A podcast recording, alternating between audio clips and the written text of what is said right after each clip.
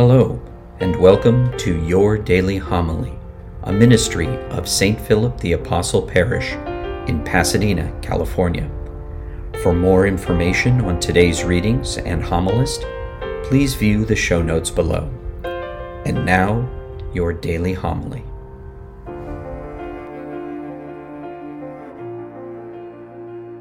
The Lord be with you. A reading from the Holy Gospel according to Mark. Jesus entered the synagogue. There was a man there who had a withered hand. They watched Jesus closely to see if he would cure him on the Sabbath, so that they might accuse him. He said to the man with the withered hand, Come up here before us. Then he said to the Pharisees, Is it lawful to do good on the Sabbath rather than to do evil? To save life rather than to destroy it. But they remained silent, looking around at them with anger and grieved at their hardness of heart. Jesus said to the man, Stretch out your hand. He stretched it out, and his hand was restored. The Pharisees went out and immediately took counsel with the Herodians against him to put him to death. The Gospel of the Lord. Today we're celebrating the feast day of St. Anthony the Abbot. He's one of the fathers of Western monasticism, uh, one of the first hermits. And, you know, his, his life is very interesting. He was a man who definitely wanted to live entirely for Christ.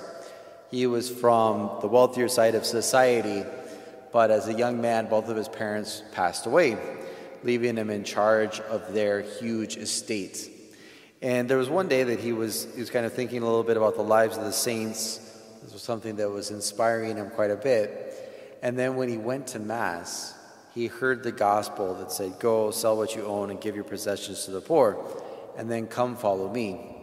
And, and Anthony will always be one of the great stories of how much the Word of God can really do in a person's life because he took it very literally. And so he goes and he, you know, he sells off his parents' estate. Uh, his parents had passed away, and so he was, uh, an, well, an orphan, as much as a 20-something young man is an orphan, but then he also had a younger sister. So in a first moment, he, he laid, you know, he put aside at least part of the inheritance to be taking care of her. But then he heard another, another uh, reading from scripture, and he said, no, I really have to get rid of everything. So he sold even what was remaining, gave that to the poor, and then he arranged for his sister to live with some well-known virgins there in the area and you know in some type of a monastic or conventual life. And then anthony went to the desert and he was uh, living as a hermit. He always enjoyed hearing the sacred scripture say that he had a very prodigious memory and so that his memory served instead of books and he was able to kind of ruminate on the Word of God all of the time. And it was something that stayed with him in a very special way. He was known to be a man of God, so people from all over would come out into the desert in order to consult with him.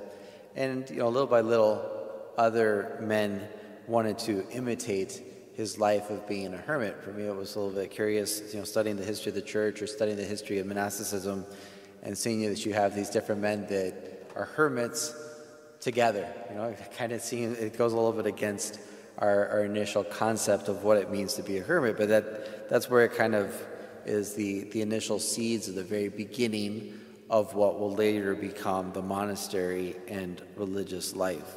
So Saint Anthony is, you know, this this abbot, this uh, this saint who really stands out to us for his total dedication to the Lord.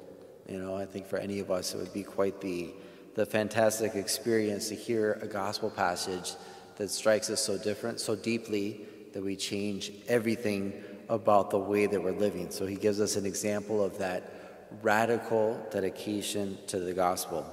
And then he gives us as well uh, an example of devotion to prayer.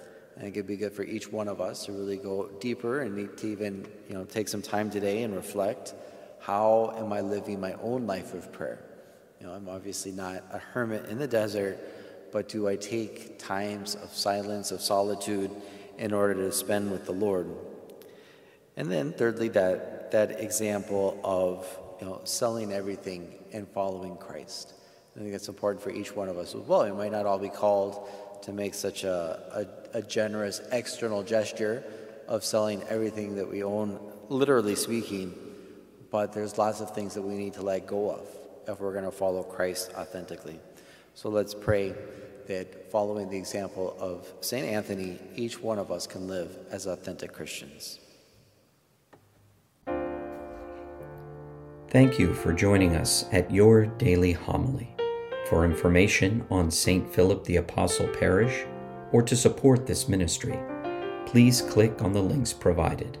Until our next time together, be safe and God bless.